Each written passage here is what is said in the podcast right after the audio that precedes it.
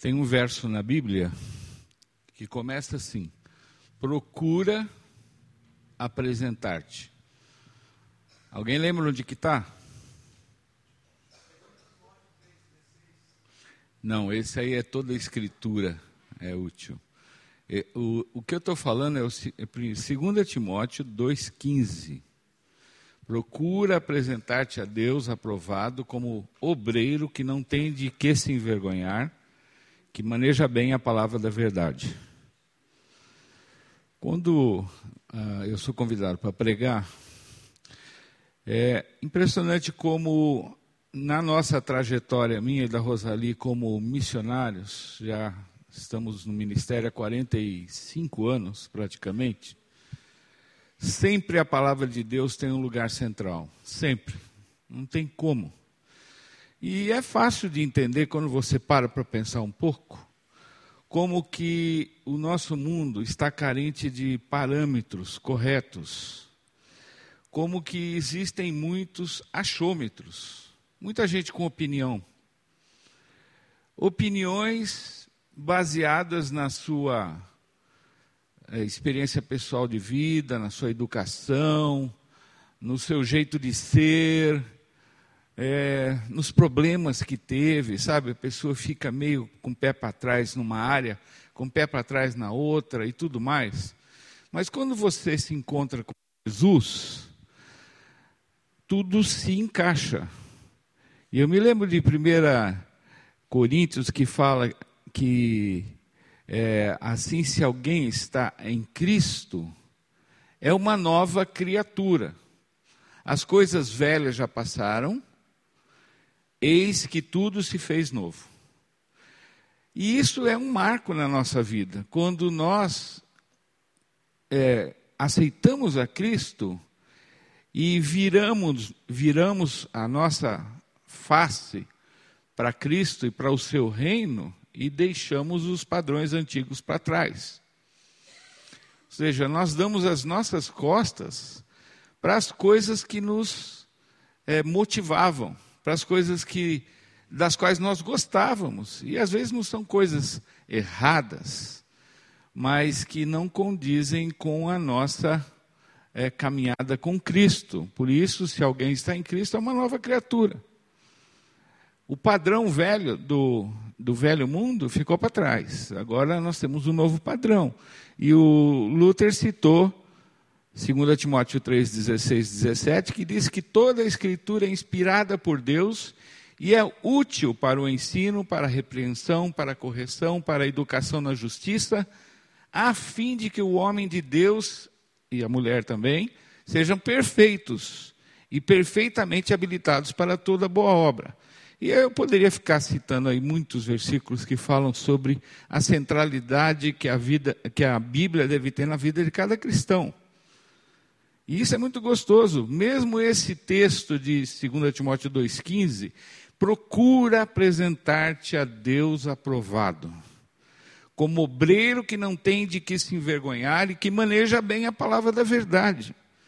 Quando esse, você pensa no apóstolo Paulo, Paulo falando desse procura, isso tem um custo.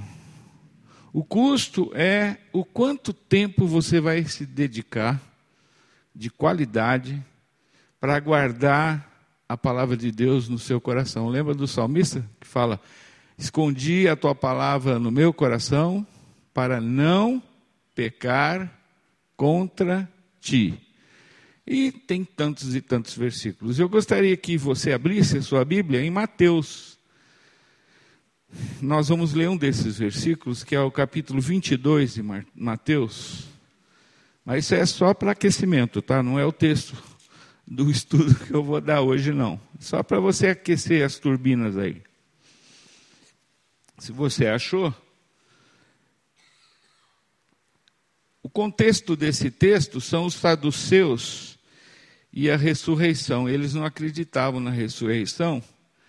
E eu vou só contar para a gente não ler todo o texto, mas eles quiseram fazer uma pegadinha com Jesus, e essa pegadinha envolvia, a, vamos dizer, uma lei de Moisés que fazia com que a, o, o irmão do falecido, que era casado com uma mulher, casasse com a viúva para suceder descendência àquele, àquele viúvo, aquele defunto, o que morreu e que não tinha filhos. E fizeram essa pegadinha para Jesus, achando que Jesus não ia conseguir dessa, sair dessa armadilha. Mas Jesus respondeu no versículo 29, porque foram vários, né? depois você lê para entender melhor. Ele respondeu assim: Errais, não conhecendo as Escrituras, nem o poder de Deus. E o que eu, a minha intenção é mostrar para você e reforçar no meu coração a seguinte convicção: nós não podemos acertar nessa vida se não conhecermos a palavra de Deus e não formos transformados por ela. Não tem como acertar. Porque o único padrão, toda a escritura é inspirada por Deus, o único padrão que nós podemos nos, ao qual nós podemos nos submeter é a palavra de Deus. Passará o céu e a terra, porém a minha palavra não vai passar. Ela não é temporária na nossa vida. Ela é eterna.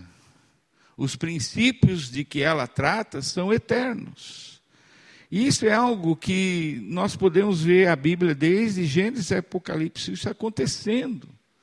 Deus cumprindo a palavra que foi dada através dos profetas, através dos líderes, dos patriarcas.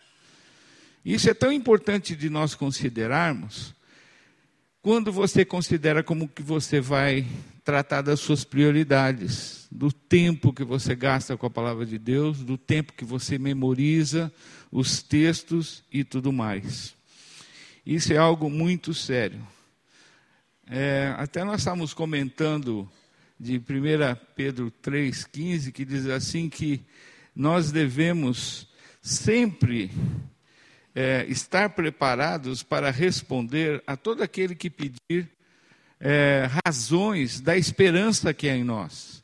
Como é que nós vamos estar preparados? Conhecendo a palavra de Deus, ensinando a palavra de Deus, pregando a palavra de Deus. Ela é central na nossa vida. E agora eu queria que você abrisse em Josué, no capítulo 7. E eu vou ler na NVI,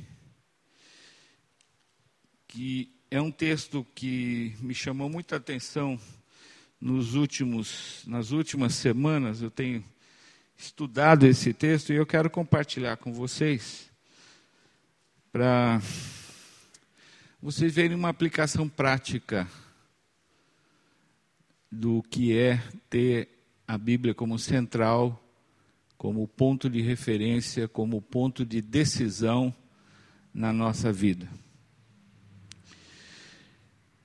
O texto narra a conquista da terra prometida pelo povo de Israel, agora liderados por Josué, uma vez que Moisés já tinha falecido.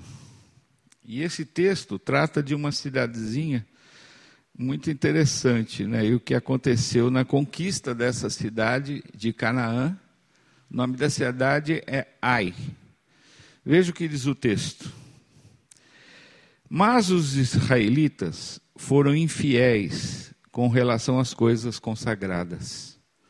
Acã, filho de Carmi, filho de Zinri, filho de Zerá, da tribo de Judá, apossou-se de algumas delas.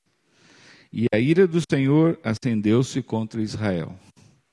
Sucedeu que Josué enviou homens de Jericó a Ai, que fica perto de Bet-Aven, a leste de Betel e ordenou-lhes: Subam e espionem a região. Os homens subiram e espionaram Ai. Quando voltaram a Josué, disseram: Não é preciso que todos avancem contra Ai. Envie uns dois ou três mil homens para atacá-la. Não canse todo o exército, pois eles são poucos.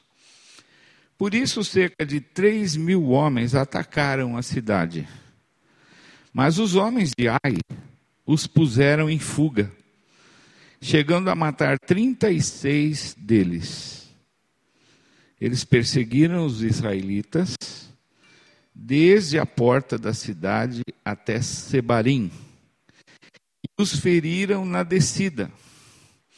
Diante disso, o povo desanimou-se completamente. Então Josué, com as autoridades de Israel, rasgou as vestes, prostrou-se com o rosto em terra, diante da arca do Senhor, cobrindo de terra a cabeça, e ali permaneceu até tarde. Até a tarde. Disse então Josué: Ah, soberano Senhor, por que fizeste este povo atravessar o Jordão? Foi para nos entregar nas mãos dos amorreus e nos destruir? Antes nos contentássemos em continuar no outro lado do Jordão. Que poderei dizer, Senhor, agora que Israel foi derrotado por seus inimigos? Os cananeus e os demais habitantes desta terra saberão disso. Nos cercarão e eliminarão o nosso nome da terra. Que farás então pelo teu grande poder? O Senhor disse a Josué: Levanta-se, ou melhor, levante-se. Por que você está aí prostrado? Israel pecou, violou a aliança que eu lhe ordenei, apossou-se de coisas consagradas roubou-as, escondeu-as e as colocou junto de seus bens. Por isso os israelitas não conseguem resistir aos inimigos. Fogem deles, porque se tornaram merecedores da sua destruição. Não estarei mais com vocês, se não destruírem do meio de vocês o que foi consagrado à destruição. Vá, santifique o povo. Diga-lhes: santifiquem-se para amanhã, pois assim diz o Senhor, o Deus de Israel: há coisas consagradas à destruição no meio de vocês, ó Israel. Vocês não conseguirão resistir aos seus inimigos enquanto não as retirarem. Apresentem-se de manhã uma tribo de cada vez. A tribo que o Senhor escolher virá à frente. Um clã de cada vez. O clã que o Senhor escolher virá à frente. Uma família de cada vez. E a família que o Senhor escolher virá à frente. Um homem de cada vez. Aquele que for pego com as coisas consagradas será queimado no fogo com tudo que lhe pertence. Violou a aliança do Senhor e cometeu loucura em Israel. Na manhã seguinte, Josué mandou os israelitas virem à frente, segundo as suas tribos, e a de Judá foi a escolhida. Os clãs de Judá vieram à frente, e ele escolheu os Zeraitas. Fez o clã dos Zeraitas vir à frente, família por família, e o escolhido foi Zinri. Josué fez a família de Zinri vir à frente homem por homem, e Acã, filho de Carmi, filho de Zinri, filho de Zerá, da tribo de Judá, foi o escolhido. Então Josué disse a Acã: Meu filho, para a glória do Senhor, o Deus de Israel, diga a verdade. Conte-me o que você fez, não me esconda nada. Acã respondeu: é verdade que pequei contra o Senhor, o Deus de Israel. O que fiz foi o seguinte: quando vi entre os despojos uma bela capa feita na Babilônia, dois quilos e quatrocentas gramas de prata e uma barra de ouro de seiscentas gramas, eu os cobicei e me apossei deles. Então escondi no chão da minha tenda com a prata por baixo.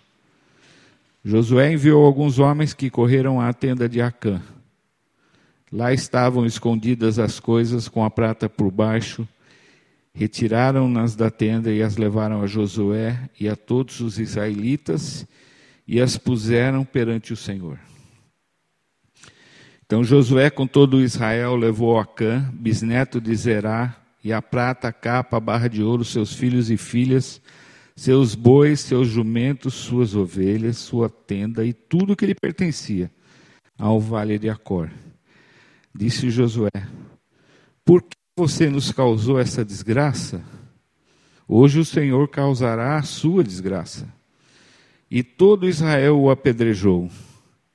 E depois apedrejou também os seus, e queimou tudo e todos eles no fogo. Sobre Acã ergueram grande, um grande monte de pedras que existe até hoje. Então o Senhor se afastou do fogo da sua ira. Por isso foi dado àquele lugar o nome de Vale de Acor, nome que permanece até hoje. Vamos orar? Senhor, como há coisas fantásticas na tua palavra, das quais podemos tirar lições práticas para o dia de hoje. E pedimos que o Senhor abra os nossos olhos, nos dê uma atitude de tremor e temor diante do Senhor. Porque nós queremos viver vidas que glorifiquem o Teu nome. E queremos que o Senhor trabalhe no nosso coração, através do Teu Espírito. Que o Senhor nos revele as coisas destinadas à destruição que ainda mantemos na nossa vida. E que impedem muitas delas de vivermos uma vida que seja totalmente limpa nas tuas, na tua presença. E que sejamos instrumentos puros e santificados para aquilo que o Senhor quiser. E que as palavras da nossa boca e o meditar do nosso coração sejam agradáveis a Ti. Senhor Redentor nosso e Senhor nosso. Em nome de Jesus. Amém. Situação terrível essa que Israel viveu ali no tempo de Acã. É, quando nós paramos para pensar nos paralelos dessa história, de que Deus não convive com a nossa iniquidade, nós podemos ver que isso acontecia no Novo Testamento também. Por exemplo, Jesus era de Nazaré, não era? E ele, uma certa altura do ministério dele, ele foi para Nazaré, terra dele. E diz o texto da Bíblia que ele não pôde fazer ali muitos milagres, por causa da incredulidade deles. Eles não creram em Jesus. Quantas coisas que nós podemos ver na Bíblia, eu estou lembrando de algumas, um texto de 1 Coríntios, por exemplo, que diz assim: Todas as coisas são lícitas, mas nem todas convêm. Todas são lícitas, mas nem todas edificam. Você está percebendo que está na nossa mão o criarmos o critério correto de o que vamos fazer com as coisas duvidosas que nos apresentam, com base no que que nós vamos julgar essas coisas, se elas são aceitáveis para o nosso coração ou devem ser rejeitadas. E cada vez que você se baseia naquilo que você quer em primeiro lugar, é muito interessante que hoje cedo a gente estava estudando sobre o avanço do reino de Deus nesse mundo através do estudo do livro de Atos. E eu estava lembrando de um sermão que eu ouvi há muitos anos e ainda guardo os princípios desse sermão porque estava falando exatamente do reino de Deus. E o título do sermão era O Reino de Deus e o Reino do Eu. E o pregador estava comparando o, como que deve ser o reino de Deus. Que para você dizer que você procura, é, vamos dizer, expandir o reino de Deus, você tem que conseguir, por exemplo, orar a oração do Pai Nosso. Você consegue orar a oração do Pai Nosso? Que diz assim: Pai nosso que está no céu, santificado seja o teu nome, venha o teu reino. Seja feita a tua vontade, assim na terra como no céu. Então, quando você ora, venha o teu reino, você está excluindo-se a si mesmo. Lembra que o título da mensagem é o reino de Deus e o reino do eu. E depois ainda fala: seja feita a tua vontade aqui na terra, como ela é feita lá no céu. Por isso, daí surgiu uma definição sobre o reino de Deus como o lugar onde a vontade eficiente de Deus acontece. A vontade de, eficiente de Deus acontece na sua vida, acontece na minha vida, no dia a dia. Ou existem coisas condenadas à destruição que nós mantemos na nossa vida e que Deus deplora, ele abomina essas coisas. Mas se você quiser viver com elas, você vive. Aí, o reino de Deus, cuja vontade eficiente deveria acontecer na sua vida, já não é possível porque você mantém coisas que não agradam a Deus. Lembra lá de João, Jesus falando: Se me amais, guardareis os meus mandamentos. Aquele que tem os meus mandamentos, João 14, 21, e os guarda, esse é o que me ama. E aquele que me ama será amado pelo meu Pai, e eu também o amarei e me manifestarei a ele. Quando você pega esse texto de Jesus se manifestando a você e através de você, você vai entender aquele lá, errais, não conhecendo as Escrituras nem o poder de Deus. Porque quando eu conheço as Escrituras, me submeto a elas, o poder de Deus se manifesta na minha vida. É uma decorrência da minha submissão e da minha autonegação. Lembra Jesus falando: se alguém quiser vir após mim, o que tem que fazer em primeiro lugar? A si mesmo se negue, tome dia a dia a sua cruz e siga-me. Simples assim. Negue-se a si mesmo. Saia do seu, da sua área de conforto, do reino do eu, que você, no seu quadradinho onde você manda, onde você acha que você manda, e é muito pouco usado por Deus, abandone esse lugar e deixe Deus reinar onde o seu eu, eu tem reinado. Isso é ser cheio do Espírito. É você dar o trono da sua vida para que Deus assuma essa posição. Então, esse texto que eu citei de todas as coisas me são listas, mas nem todas convêm, todas são listas, mas nem todas edificam. Você vê que você é que tem que criar esse critério. Só que o critério você não consegue criar pela sua própria vontade. Não é você que decide o critério, e nem eu. Ele nos é fornecido. Porque sem Jesus nós não podemos fazer nada, diz lá João 15, 5. Não podemos fazer nada. E se tentamos fazer pela nossa própria força, lá em Romanos está dizendo que os que estão na carne não podem agradar a Deus. E diz lá em Zacarias 4, 6 que não é por força nem por, necess... nem por violência, mas pelo meu espírito, diz o Senhor. Você percebe como nós somos passivos passivos em todo esse processo de santificação, a única coisa que nós temos que fazer é sair da frente. É deixar que Deus assuma o controle da nossa vida. E Ele vai produzir o querer e o realizar. E parece que eu combinei com o Ivanildo de ler o Salmo 39, né? Porque o versículo 23 e 24 diz: Sonda, meu Deus, e conhece os meus pensamentos. Prova-me, conhece os meus é, quando me conhece o meu coração, prova-me, conhece os meus pensamentos. Vê se há em mim algum caminho mau e guia-me pelo caminho eterno. Ou seja, a bola não está na nossa mão, não está na nossa vez. A bola está na mão de Deus. E ele vai mostrar, Bira, para de fazer isso. Isso é coisa que já devia. Quer ver? Quer ver um exemplo? Tem mais um, uns aqui.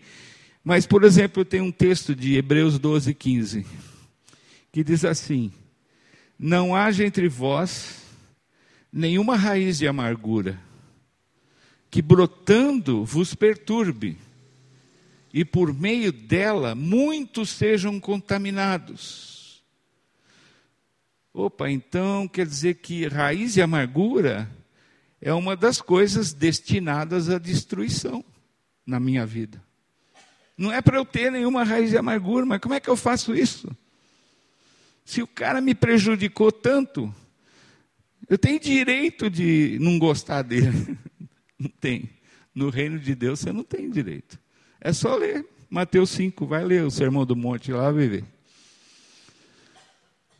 E Romanos mesmo fala: se o teu inimigo tiver fome, dá-lhe de comer. Se tiver sede, dá-lhe de beber, porque fazendo isso, amontoará brasas vivas sobre a sua cabeça. Você vai deixar ele, falou, mas como é que pode? Eu faço só o mal para esse camarada, ele só me devolve o bem. Isso é reino de Deus. Eu não consigo viver assim. Quem consegue? Só o Espírito Santo. Só Jesus dirigindo a sua vida. A cada passo, a cada momento, a cada decisão.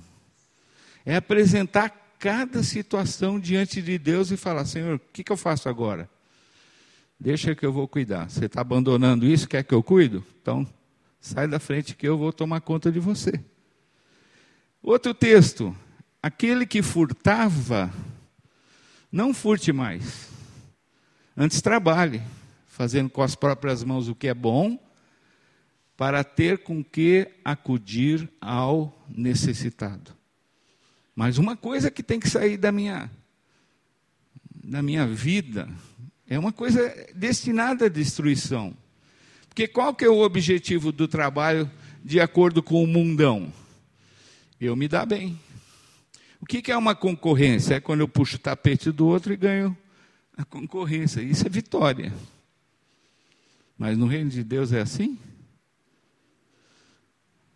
Estou me lembrando lá de Miquéias 4, 6, que diz assim: Ele te declarou, ó homem, o que é bom. E que é o que o Senhor pede de ti? Senão que pratiques a justiça, ames a misericórdia e andes humildemente com o teu Deus. Facinho, né, irmãos? Não é facinho para nós, é impossível você viver desse jeito. Só uma vida controlada pelo Espírito. Mas olha só que legal. Pratiques a justiça. É o que nós vemos no mundo de hoje, né? Não, não é. Ames a misericórdia. O cara te prejudicou. Mas como você ama a misericórdia, porque Deus encheu seu coração com o amor de Deus, o amor dele, você vai deixar para lá essa situação em que você teria o direito de fazer alguma coisa ruim. E andes humildemente com o teu Deus. Coisas simples, não, coisas impossíveis. O texto que eu li da Todas as Coisas São Lícitas é de 1 Coríntios 10, 1. E é um monte de texto aí, não vai dar para a gente ler tudo. Mas a sequência é o seguinte: todas as coisas me são lícitas, mas nem todas me convêm. Todas me são lícitas, mas eu não me deixarei dominar por nenhuma delas. Agora eu consigo não me deixar dominar pelas coisas que antes me atraíam tanto e me derrubavam tantas vezes? Não consigo. Então você vê que texto após texto, uma lição básica se repete: andai no espírito, e jamais satisfareis a concupiscência da carne. Gálatas porque a carne milita contra o espírito, o espírito contra a carne, porque são opostos entre si. Nossa, eu vou ter que repetir de novo esse versículo, presta atenção. Andai no espírito, e jamais satisfareis a concupiscência da carne. Porque a carne milita, guerreia, está em guerra contra o espírito. E o espírito contra a carne, porque são opostos entre si. Agora, o melhor vem aqui no final do versículo, porque Paulo avisa o seguinte: para que não façais o que porventura seja do vosso querer.